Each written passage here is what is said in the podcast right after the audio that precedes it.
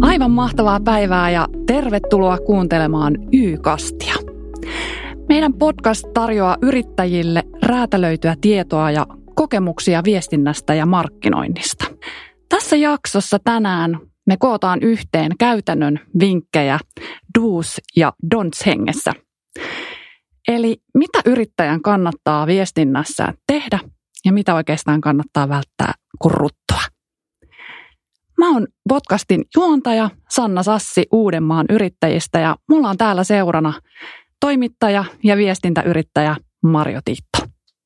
Moikka, kiitos kutsusta ja aivan mahtavaa olla puhumassa tästä kiinnostavasta ja tärkeästä aiheesta. Me käydään nyt alkuun Marjon kanssa läpi hyväksi havaittuja käytännön vinkkejä ja sen jälkeen tutkiskellaan viestintää vähän kantapäänkin kautta opiskelleen yrittäjän kanssa. Ja hän tulee kertomaan meille omista mokista ja tietysti myös onnistumisista. Mutta Marjo, lähdetään käyntiin. Kumpaa me lähdetään ensin käymään läpi? No aloitetaan ilman muuta tuon positiivisen kautta, niin kuin elämässä yleensäkin olisi suotavaa. Eli katsotaan ihan alkuun, mitä kaikkea yrittäjän nimenomaan kannattaisi tehdä. Mä rakastan listoja ja tähän do's-listan kärkeen mä olen nostanut ensimmäiseksi tällaisen kehotuksen rakentaa yritykselle hyvä tarina. Ja tämä teema on sellainen, jota me käydään perusteellisemmin läpi ihan erillisessä jaksossa, mutta toisaalta tämän merkitystä ei voi liikaa korostaa. Eli se kiehtova yritystarina on kaiken viestinnän ja markkinoinnin selkäranka. Eli kaikki ikään kuin lepää sen päällä. Se kertoo siitä, millainen se yritys on, mitä se tekee, miksi se tekee sitä, mitä se tekee ja millaisia sen arvot on. Ja se tarina kokoaa tämän kaiken yhteen sellaiseksi kiehtovaksi ja aidoksi paketiksi. No toi kuulostaa ihan ymmärrettävältä, semmoinen aitous kiinnostaa. Hyvä. No mitä sitten? Mitä muuta? No listan kakkoseksi mä olen nostanut viestinnän suunnittelun tärkeyden ja tästäkin teemasta meillä on erillinen jakso, mutta mä puhun tästä paljon ja usein mä tituleeraan itseäni viestintäsuunnitelmien matkasaarnaajaksi, koska mä tosiaan puhun tästä ja niiden tärkeydestä väsymättä. Mutta jos mä noin tiivistäisin, niin se viestintäsuunnitelma summaa yhteen kaiken tärkeän. Eli sieltä löytyy niin kuin ne yrityksen viestinnän tavoitteet, avainviestit, tärkeimmät kohderyhmät ja tietenkin sitten se niin kuin summaa yhteen ne suunnitellut sisältönostot. Eli se on samalla kertaa sekä semmoinen strateginen oppikirja että myös sit ihan semmoinen arjen nakkilista. Ja näistä molemmista syistä se on tarpeen. Toi kuulostaa ihanalle, että toi nakkilista, että sulla on tavallaan siinä niin kuin työkalu, jonka kanssa sä lähet duunaa sitä hommaa eteenpäin. Joo, se on se ruoska, jota tarvitaan sinne arkeen, koska muuten nämä unohtuu. Näin just. Hyvä. Mitäs sitten? No sitten kolmoskohta liittyy viestintäkanaviin ja mä kehottaisin, että niitä kannattaa käyttää näitä julkaisualustoja ja julkaisukanavia sopiva määrä. Ei kannata ahnehtia. Ja tällä mä tarkoitan sitä, että mikroyrittäjän ei tarvi olla läsnä kaikissa somekanavissa ja niitähän tosiaan syntyy kuin sieniä sateella uusia koko ajan. Eli pitäisi tuntea ne omat asiakkaat ja potentiaaliset asiakkaat niin hyvin, että tietää missä kanavissa he on ja olla sitten läsnä samoissa kanavissa. Ja tämä liittyy myös siihen, että sitä omaa ajankäyttöään pitäisi osata kunnioittaa ja toisaalta sitten työtä priorisoida niin, että tekisi vaan sitten niitä olennaisia asioita niissä olennaisissa kanavissa. No voit sä vielä summata jotenkin, että mikä sun mielestä on liikaa ja sopivasti? No tämä onkin se 1000 taalan kysymys ja tosi hankala arvioida, mutta mä käyttäisin mittarina sitä omaa ajankäyttöä ja sitten toisaalta omaa budjettia. Kysyisin itseltäni, että paljonko mä oon valmis uhraamaan ensinnäkin omaa aikaa siihen viestinnän tekemiseen ja sitten taas toisaalta firman rahaa. Ja jos se vastaus näihin molempiin on, että mahdollisimman vähän, niin kyllä mä sitten miettisin, että niin kun kannattaako siellä somessa olla ainakaan kovin monessa alustassa. Että sitten mä rajaisin sen ihan vaikka yhteen. Niinpä. Joo, kuulostaa ainakin voisi lähteä liikkeelle siitä. Niinpä. Sitten jos se lämmittää itseä hirveästi, kokee, että tämä on tämä mun juttu, tälle mä sytyn ja tähän mä voin panostaa, niin ehkä sitten enemmän. Jes, no mitä sitten? Mennään listalla eteenpäin. No sitten mä siirtyisin ehkä tällain henkiselle puolelle. Ja tämä seuraava vinkki kuuluisi näin, eli ole rohkea. Ja tämä pätee paitsi elämään yleensä, niin myös tietenkin viestintään ja markkinointiin. Eli mä kannustan kokeilemaan uusia asioita, vaikka vähän pelottaisikin. Koska viestinnässä ja markkinoinnissa on se ihana juttu, että kenenkään terveys tai henki ei ole tässä tulilinjalla, joten niin kuin uskaltaa ihan oikeasti kokeilla. Mutta mitä sitten, jos mokaa? No tästä päästään siihen seuraavaan vinkkiin, joka on siis simppelisti niin, että ole nöyrä. Eli jos sä kokeilit jotain ja mokaat, niin sitä voi ihan niin kuin pyytää vaan anteeksi. Sillä vilpittömästi ja viipymättä. Ei se ole sen vakavampaa. Ja tähän nöyryyteen liittyy semmoinen tietynlainen mindset myös sitten myös viestinnässä ja markkinoinnissa, kun opettelee uutta. Eli niin kuin nöyränä ja avoimin mielin opettelee uutta. Siihen mä kanssa kannustan. Että se ei ole mitään sellaista matelua ja nöyristelyä, vaan avoimuutta sille uudelle ja sille, ettei kaikkea vielä osaa. No, löytyykö sun listalta vielä jotain muuta? No, mulla löytyy muutama vielä tällainen do's-vinkki ennen kuin siirrytään sitten sinne toiselle puolelle. Ja ehkä mä nostaisin tähän seuraavaksi tämmöisen tiedostavuuteen liittyvän vinkin. Eli mä kehottaisin seuraamaan yhteiskunnallista keskustelua silmät ja korvat höröllä.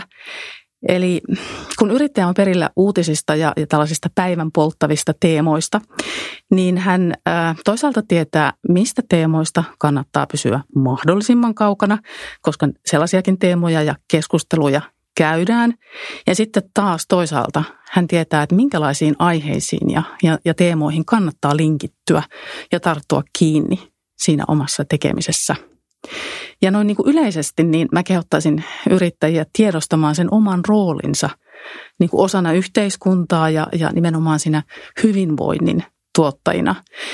Ja mä olen aika tuore yrittäjä itsekin, eli tämäkin on mulla prosessissa tämä oman roolin tiedostaminen ja sen, että siitä saa ihan oikeasti olla ylpeä. No tosta mä oon ihan täysin samaa mieltä. Yrittäjyydestä saa olla aina ylpeä, siihen liittyy valtavan paljon kaikkea. Joo, tähän liittyy yllättävän paljon tämmöisiä niin kuin arvomaailman juttuja, myös sellaisia, johon mä kehotan porautumaan tarkemmin, eli miettimään oman yrityksen arvoja ja niin kuin elämään ne todeksi. Ne on monesti sellaisia, jotka niin kuin siinä jossain perustamisvaiheessa mietitään, ne kirjoitetaan ehkä sinne nettisivuille, ja jos hyvin käy, niin saatetaan miettiä vähän sitäkin, että mitä ne käytännössä tarkoittaa. Mutta yrittäjän pitäisi varsinkin viestinnässään ja markkinoinnissaan sit elää ne todeksi ne arvot. Eli jos sulla on yrityksen keskeinen arvo vaikka inhimillisyys, niin sitten sun pitäisi muistaa, kun sä saatat saada vaikka somessa kipakkaa asiakaspalautetta, niin sitten kun sä vastaat siihen takaisin, niin muista, että sun keskeinen arvo on inhimillisyys. Sä et voi suolata sitä asiakasta siinä palautteessa. En toki suosittele sitä kyllä muutenkaan. Tai sitten jos on keskeinen arvo vaikka vastuullisuus, mikä on nykyään hyvin monella yrityksellä, niin se kannattaa pitää mielessä. Eikä esimerkiksi polkea työntekijöiden oikeuksia, koska sellaisesta nousee aina somemyrsky. Ja sitten jos se toiminta ja ne arvot on räikeässä ristiriidassa, niin siitä saa vielä enemmän polttoainetta sitten ne äänekkäät vastustajat. Joo, tuossa tulee vähän sellainen mieleen, että voisi pitää pienen breikin ennen kuin lähtee reagoimaan. Ja sitä kautta ehkä muistuttaa mieleensä, että mitkä ne olikaan ne mun tärkeimmät arvot tässä takana. Tosi tärkeä vinkki kyllä, just tuommoinen niin kuin rauhoittuminen, koska mitään ei kannata tehdä sellaisessa mielenkuohussa tai niin kuin pohtimatta kunnolla asioita. Näinpä. No, olisiko sulla tähän vielä joku viimeinen? Joo, mulla on vielä yksi tällainen do's-vinkki, joka liittyy sitten siihen tilanteeseen, kun yrittäjä itse huomaa, että nyt on asia, jota mä en osaa. Mutta joka olisi hyvä saada tehdyksi, niin mä kehotan lämpimästi ostamaan sitä apua ja osaamista, jos vähäkään siltä tuntuu. Eli tosiaan kaikkea ei voi tietää eikä tarvikaan tietää itse. Ja apua ja tukea on aina tarjolla, mutta sitten ennen kuin sitä ryntää ostamaan, niin jotta osaa ostaa ja jotta saa rahoilleen vastinetta, niin kannattaa huolellisesti miettiä, että okei, mitä mä tarvin, mitä mä haluan. Ja sitten säilyttää tässäkin se avoin mieli, siis tarkoitan tällä sitä, että sitten kun sä lähdet ostamaan sitä osaamista, niin kysele vähän tyhmiä ja seuraa kärppänä sitä, että mitä se yrittäjä tekee, jotta sä opit uutta myös itse. No niin, tästäpä meille syntyi listaa kerrakseen. Me ollaan nyt käyty läpi näitä positiivisesta näkökannasta näitä vinkkejä. Katsottaisiko vähän kääntöpuolta myös? Katsotaan vaan. Aika monen lista löytyy sieltäkin, että mitä ei kannata tehdä. Mistä lähdettäisiin liikkeelle? No, mä nostaisin kärkeen tämmöisen kenties jopa tärkeimmän ison neuvon, ja se kuuluu näin. Älä valehtele.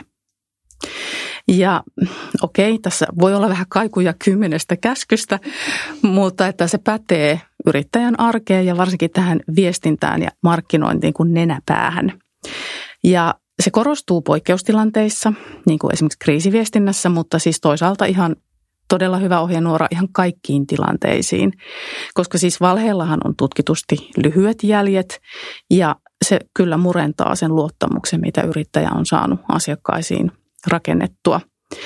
Eli sanot rehellisesti asiakkaalle, jos et sä jotain tiedä, tai tietenkin jos asia on sellainen, että et haluaisi kertoa, miten se on, niin sitten sen ohi pitää jotenkin luovia muuten kuin valehtelemalla. Mutta jos on kyse jostain asiasta, josta et tiedä, niin se voi sanoa ihan reilusti ääneen, että ei tiedä, kunhan lupaa ottaa siitä selvää. Toi kuulostaa tosi hyvältä vinkiltä. Se on jännä, miten me jotenkin tuntuu sisäsyntyisesti. Pelätään myöntää sitä, että en mä tiedäkään. Niin, se on kyllä totta, että se on hassua, että miksei sitä voi myöntää, mutta ehkä se on jotenkin, ehkä siinä on semmoinen harhaluulo, että se pätevyys lunastetaan sillä, että tiedetään kaikesta kaikki. En keksi muuta selitystä. Mutta mä nostaisin tähän samaan hengenvetoon ehkä toisen jutun, vähän niin kuin sukulaisjuttu tälle asialle, jota kannattaa välttää, nimittäin provosoituminen. Sitä on ilmassa ja liikkeessä aika paljon näinä aikoina, koska toi internet-aika on tuonut meille tällaisen ihanan ilmiön, eli trollit. Ja ne ei ole mitään niin kuin pieniä söpöjä peikkoja, vaan niin kuin pahantahtoisia ja tarkoitushakuisia tämmöisiä provokaattoreita. Ja tosiaan niiden ansoihin ei kannata langeta, vaan rauhallisesti miettiä se oma näkökulma ja ehkä sitten siirtyä takavasemmalle tällaisista keskusteluista. Kuulostaa ehkä jopa vähän haastavalta joissakin tilanteissa, missä tunne voi olla itsellä siinä hommassa niin kuin päällimmäisenä mukana. No, mitä sä itse tässä onnistut? No, mä olen joutunut joskus ihan kirjaimellisesti istumaan omien sormieni päällä, jotta mä en olisi kirjoittanut mitään liian kiukkusta vastinetta johonkin viestiin. Eli ylipäätään mä sanoisin niin kuin tällaisissa tilanteissa, ihan kaikissakin tilanteissa, että niin kuin niiden viestintävälineiden ääreen kannattaa mennä vasta silloin, kun ei ole liiaksi minkään tunnekuohun vallassa. Sama toki pätee sitten myös alkoholiin ja muihin huumausaineisiin, että et silloin varsinkin kun firman asioista on kyse, niin pitää olla pää kirkas ja selkeä.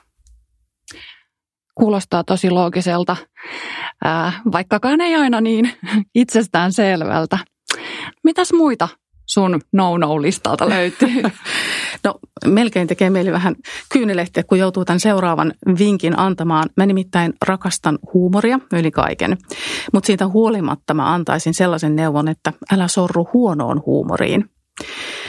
Ja tosiaan huumori on monesti viestinnässä tärkeää ja monet merkittävät ja onnistuneet kamppikset on perustunut nauruhermojen kutkutteluun. Ja jos mä mietin niin kuin viimeaikaisia esimerkkejä esimerkiksi viranomaisviestinnästä, niin verohallintohan on modernisoinut omaa viestintäänsä juuri huumorin avulla ja onnistunut siinä tosi hyvin, vaikka ei kaikki heidänkään asiakkaat oikein ymmärrä sitä, että miksi vakavista asioista pitää vitsailla. Mutta siis mä sanoisin, että huumoria kannattaa käyttää taitavasti annostellen. Ja jos tuntuu yhtään siltä, että tämä saattaisi olla sellaista potentiaalisesti vähän niin kuin pilaantunutta huumoria, niin sitten jättäisin sen käyttämättä, koska siitä aivan varmasti saa sitten joku asiakasryhmä vatsanväänteitä. Ja sitten mulla on vielä sellainen erikoisvaroitus yhdestä huumorin alalajista, joka on sarkasmi. Ja sarkasmi on, se on todella herkullinen huumorin laji, mutta se on viestinnässä hyvin helposti hyvin väärin ymmärretty ja siitä voi saada ikäviä tulkintoja aikaan. Valitettavasti ehkä.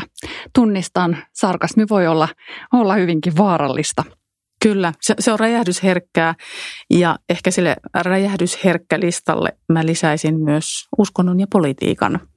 Vai mitä olet mieltä, Sanna? Täysin samaa mieltä, kyllä.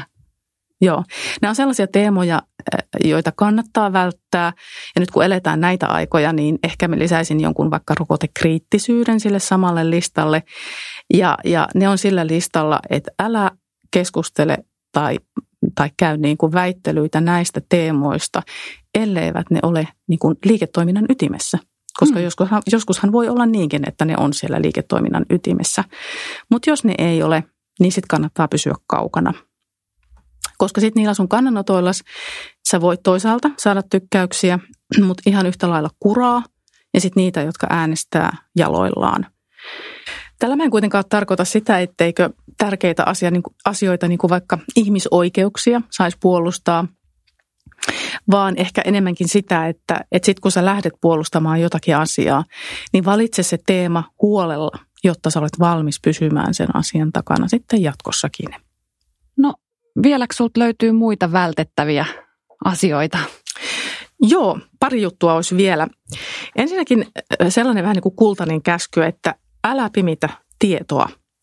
Ja tämä pätee taas sellaisiin niin kuin nopeasti muuttuviin tilanteisiin, joita on esimerkiksi nyt koronan aikana nähty paljon yrityksissä.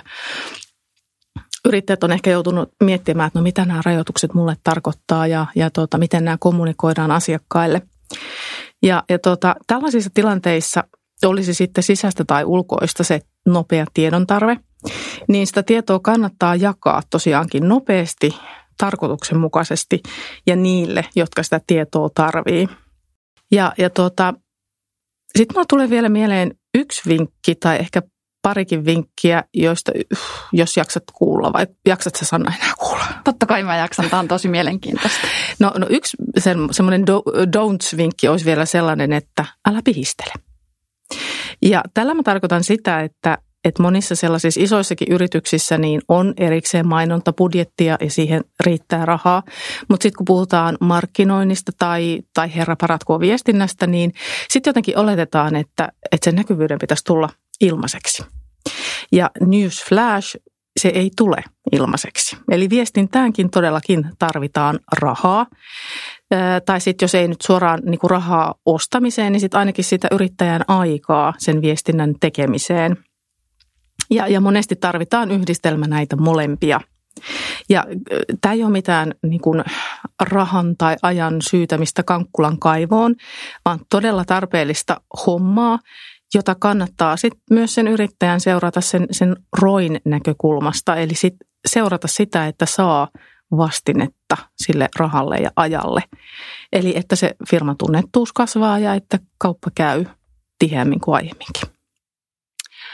Olipas mielenkiintoinen lista. Mä ainakin koen, että tuli monta uutta juttua ja pureskeltavaa. Mulla on vielä yksi. Anna tämmöinen bonus, jos niin kuin sallit. Ilman muuta, anna palaa vaan. Tämä on tällainen viimeinen don'ts-vinkki ja se kuuluu näin, älä laskelmoi liikaa. Eli vaikka mä olen tuossa aiemmin paasannut siitä suunnitelman tekemisen tärkeydestä, mistä ollaan puhuttu, niin sitten mä kuitenkin varoittaisin siitä, että ei kannata liian huolella suunnitella sitä viestintää ja rakentaa sitä yritystarinaa jotenkin kauhean varmaksi ja vähän muoviseksi, koska no sellaiset vaan haisee kilometrien päähän. Ja mä en tiedä, ootko sä huomannut samaa, mutta mun mielestä me suomalaiset rakastetaan aitoutta. Me rakastetaan sitä, että asioissa on vähän särmää ja ne ei ole aina niin kuin sillain niin kuin muottiin taipuvaisia. Ja sen takia mä sanoisinkin, että viestintää kannattaa suunnitella, mutta ei sitten tiedätkö, niin kuin ihan liian yksityiskohtaisesti, että sille hetkeen tarttumiselle ja sille särmälle pitäisi jättää tilaa, koska siitä tilasta syntyy monesti ne parhaat ideat.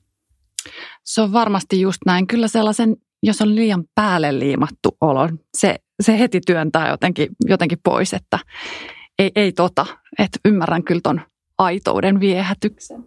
Ja mä voisin kuvitella, että tähän pätee vähän sama kuin monesti puhutaan tällaisesta niin kuin hittibiisien tekemisestä, että koskaan kun sä teet biisin, niin sä et voi tietää, että tuleeko siitä hitti, vaikka minkälaisia hittikaavoja on varmasti olemassa. Mm. Mä sanoisin samaa viestinnässä, että sä voit suunnitella ja kannattaa suunnitella, mutta sitten ne hitit, ne syntyy niin monen tekijän summana, ajoituksen ja luovuuden ja kaiken muun, että sitä ei voi liikaa laskelmoida. Wow.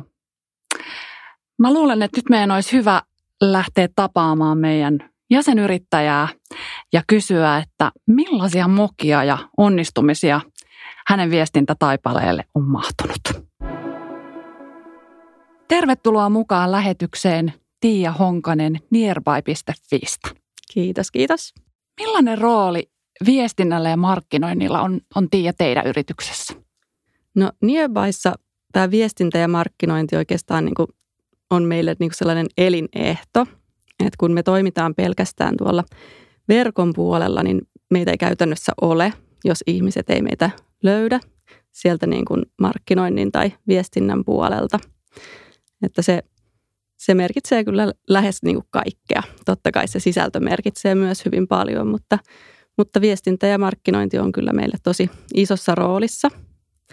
Ja oikeastaan siinä on sekin, että silloin jo kun me aloitettiin tämä meidän niin kuin kauppapaikka, niin tämähän syntyi halusta auttaa näitä pienyrittäjiä ja siitä niin kuin siinä kilpailussa kaikkia isoja marketteja ja kansainvälisiä verkkokauppoja vastaan, niin haluttiin niin kuin nimenomaan viestiä ihmisille sitä, että on näitä toisenkinlaisia kulutusvaihtoehtoja, että tämä marketti ja verkkokauppa, shoppailu niistä isoista kansainvälisistä verkkokaupoista, niin ei ole se ainoa vaihtoehto. Niin just. Ja että on nämä niin kuin ympäristöystävällisetkin ja ekologiset suomalaiset vaihtoehdot sitten tälle shoppailulle. Okei. No tuosta viestinnästä, niin onko teillä ollut siinä jonkinlaisia haasteita? Jotain mokia ehkä, mitä te olette siinä yrityksen viestinnässä tai markkinoinnissa tehnyt, josta sä haluaisit jakaa muille? No joo, kyllä niin kuin, en tiedä, onko ne nyt varsinaisesti ollut sillain mokia, mutta toki niin kuin just se, että kun me lähdettiin kauhealla innolla ja drivilla just tästä meidän ideasta niin kuin liikkeelle viemään näitä pienyrittäjien tarinoita eteenpäin ja haluttiin niin kuin korostaa sitä myöskin niitä kaikkia ekologisia niin kuin kulutustottumuksia ja muuta, niin meillä oikeastaan niin kuin unohtui se meidän oma konsepti ja siitä viestiminen niin kuin kokonaan. Et se ehkä oli niin kuin yksi sellainen, mikä tulee mieleen. Ja sitten itse muutenkin olen tehnyt paljon näitä brändi-ilmeitä ja konseptointeja, niin tavallaan niissäkin aina on just tärkeää se, että olisi se yhtenäinen tone of voice. Mutta meitä oli 4 founderia, jotka kaikki haluttiin olla kauhean niin kuin innoissamme tässä mukana ja oltiinkin, niin kaikilla oli tietysti sitten ihan semmoinen omanlainen ääni. Ja kaikki teki somepostauksia sillä niin kuin omalla tyylillänsä ja ehkä siitä niin kuin enemmänkin tuli semmoinen, että meillä on tämmöinen niin kuin four voice, eikä niin kuin se yksi ääni, millä puhutaan. Että en tiedä, onko sillä ollut sitten niin kuin merkitystä siihen myöskin, että kuinka hyvin ollaan sitten jääty mieliin. Vai onko se ollut vaan sitten sellainen, joka on tuonut sitä niin kuin persoonallisuutta myös tähän meidän markkinointiin ja viestintään. Tässä tulikin jo aika hyvin, mutta ehkä vielä, että haluatko jotenkin kiteyttää, että mitä te olette näistä kokemuksista oppinut? No joo, ehkä just se, että niin kuin jokainen viesti ja myöskin tämmöinen niin kuin somekampanja tai mikä tahansa, missä ei ole mukana sitä niin kuin omaa konseptia ja sitä oman sanoman vientiä eteenpäin, niin jokainen niistä oikeastaan on tavallaan ollut semmoinen moka, että se vaatii sitä, että jatkuvasti kiteytetään sitä niin kuin sanomaa ja sitä, niin kuin, että mikä meissä on just sitä niin kuin tärkeää ja arvokasta, että mitä se ihminen saa sillä, että se ostaa meiltä. Ja just se, että se punainen lanka pitäisi säilyä kaikissa viesteissä, niin se on niin kuin tosi tärkeää. Mutta ehkä tuosta vielä pitää sanoa, että me ei mitenkään niin kuin pelätä mitään mokia, eikä me pidetä noita semmoisia, että voi ei kun tehtiin näin. Vaan siitä just nimenomaan ollaan niin kuin otettu ne opit talteen ja nyt sitten niin kuin tehdään asioita sitten niiden oppien kanssa niin kuin eri tavalla. Kuulostaa aika yrittämiseltä, just siltä, mistä tässä on ylipäätäänkin kyse. No just näin. No entäs sitten suurimpia onnistumisia, niistä on aina ihana kuulla. Joo, no kyllä niin kuin ihan jokainen tämmöinen niin kuin lehtijuttu ja tämmöinen podcast ja sitten tämä just voitto tässä Uudenmaan yrittäjien startup-sarjassa, niin on ollut totta kai semmoisia niin kuin mieleen jääneitä voittoja. Mutta aivan yhtä lailla kaikki suosittelut, mitä me ollaan saatu sekä niin kuin asiakkailta että näiltä niin kuin kauppiailta, jotka on sitten suositellut meidän tätä palvelua niin kuin muille yksinyrittäjätuttavillensa, niin ne on ollut kyllä myöskin sellaisia onnistumisia tässä niin kuin viestinnässä. Okei. Haluaisitko vielä antaa jotain vinkkejä mikroyrittäjille, että mitä siinä viestinnässä kannattaa tehdä? No siinä just kannattaa sitten miettiä, että mikä se on se arvo, mitä tuo sillä omalla yrityksellään sinne niin kuin ihmisten tai niiden asiakkaiden, ainakin niiden elämään, jotka on jo valinnut siihen omaan asiakasryhmäänsä. Ja sitten se, että kiteyttää sitä omaa viestiä, tekee siitä niin lyhyen kuin vaan mahdollista, että se jää ihmisille mieleen. Ja sen jälkeen vaan se toisto, niin kuin joka ikisessä kanavassa, mihin vaan niin kuin on mahdollista päästä, niin jokaisessa paikassa vaan koko aika toista ja niitä samoja asioita, niin ehkä vähän eri näkökulmasta tai eri kokemuksen kautta, mutta se, että se säilyy se punainen lanka siellä kaikessa mukana. No entä sitten tällä sun kokemuksella, niin mitä ei missään nimessä kannattaisi tehdä? No niin. Ainakaan ei kannata jättää viestimättä ja markkinoimatta, että se on niin kuin myös semmoinen, että välillä ollaan just huomattu, että me aivan liian vähän niin kuin markkinoidaan, niin sitä ei kannata tehdä, että unohtaa sen kokonaan, vaan koko aika pitäisi jollain tavalla pitää itsensä siellä niin kuin pelissä mukana, että mikä tahansa se on sitten se markkinointikeino tai viestintäkeino, niin kunhan niin kuin pitää sitä jollain tasolla mukana koko ajan, niin se on tosi tärkeää. Muuten ihmiset vaan unohtaa, että tällainenkin homma on olemassa. Ja toki nyt sitten se, että niin kuin ei kannata niin kuin luistaa siitä totuudesta myöskään siinä viestin kiteyttämisessä, että ei kannata mitenkään mitään levittää, mitään semmoista, mitä ei ole. Eikä yrittää luoda semmoisia mielikuvia, mitä ei oikeasti ole. Että kyllä se täytyy lähteä kanssa sieltä niin kuin sydämestä se, että mitä oikeasti on ja mikä on niin kuin tärkeää sillekin yritykselle ja mitkä ne on ne yrityksen arvot. Ja eihän niitä mokia kannata myöskään pelätä, koska niistä sitten kuitenkin parhaiten oppii. Hyvä. Kiitoksia, Tia. Kiitos. Tähän loppuun me voitaisiin Marjon kanssa koota muutama vinkki siitä, mitä tästä kaikesta nyt kannattaisi muistaa ja oppia. Ja lähteä sitten säveltämään ja soveltamaan käytännössä sinne omaan yritykseen. Marjo, mitä sä neuvoisit? No, mulla on vähän stubmaisesti 3 vinkkiä. Ja se ensimmäinen vinkki on se, että mä kehottaisin yleisesti kiinnostumaan viestinnästä ja markkinoinnista ja niin kuin ymmärtämään sen merkityksen. Eli mä lähtisin katselemaan ja tarkkailemaan, mitä muut yrittäjät tekee, miten he sen tekee.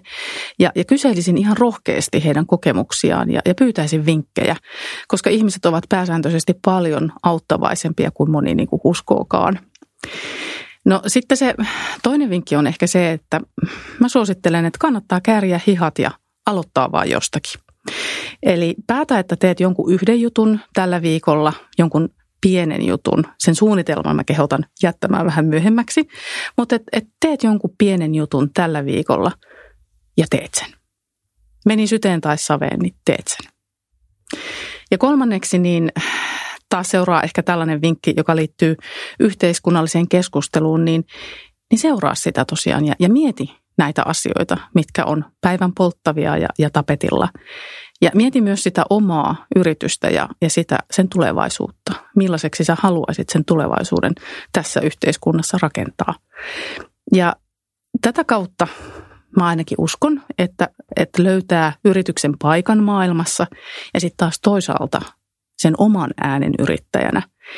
Ja sen jälkeen ei sitten tarvitsekaan mitään muuta kuin sitä rohkeutta mennä kaikkialle ja kertoo itsestä ja siitä sun yrityksestä.